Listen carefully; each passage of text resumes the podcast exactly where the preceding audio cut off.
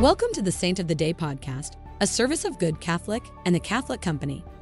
Join us each day as we share the story of a unique saint in three minutes or less. Today's saint is Saint Regina. Saint Regina lived in the late 3rd century and was born to pagan parents in France. Her mother died in childbirth, and her father gave her to the care of a Christian nurse who secretly baptized her and raised her in the Christian faith. As Regina grew older, her embrace of Christianity became evident, and her father disowned her as a result. Regina then went to live with her Christian nurse.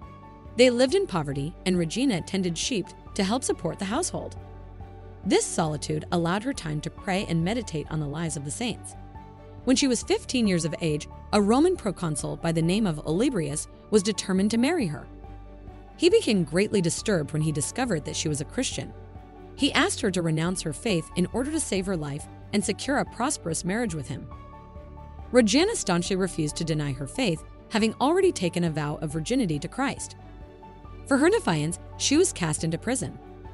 Hoping that her resolve would gradually weaken, Olybrius visited her in prison and asked her once more to renounce her faith. Regina's determination only increased with time, and she again refused. Olybrius, furious, had her severely tortured with her body being scourged, burned, and raped. Finally, she was beheaded.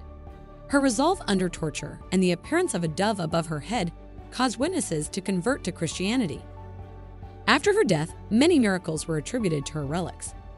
Saint Regina is the patron of poor people, shepherdesses, and torture victims. Her feast day is September 7th. Say a prayer for all those men and women in abusive relationships. Saint Regina, pray for us. Thank you for tuning in. This is a Good Catholic podcast.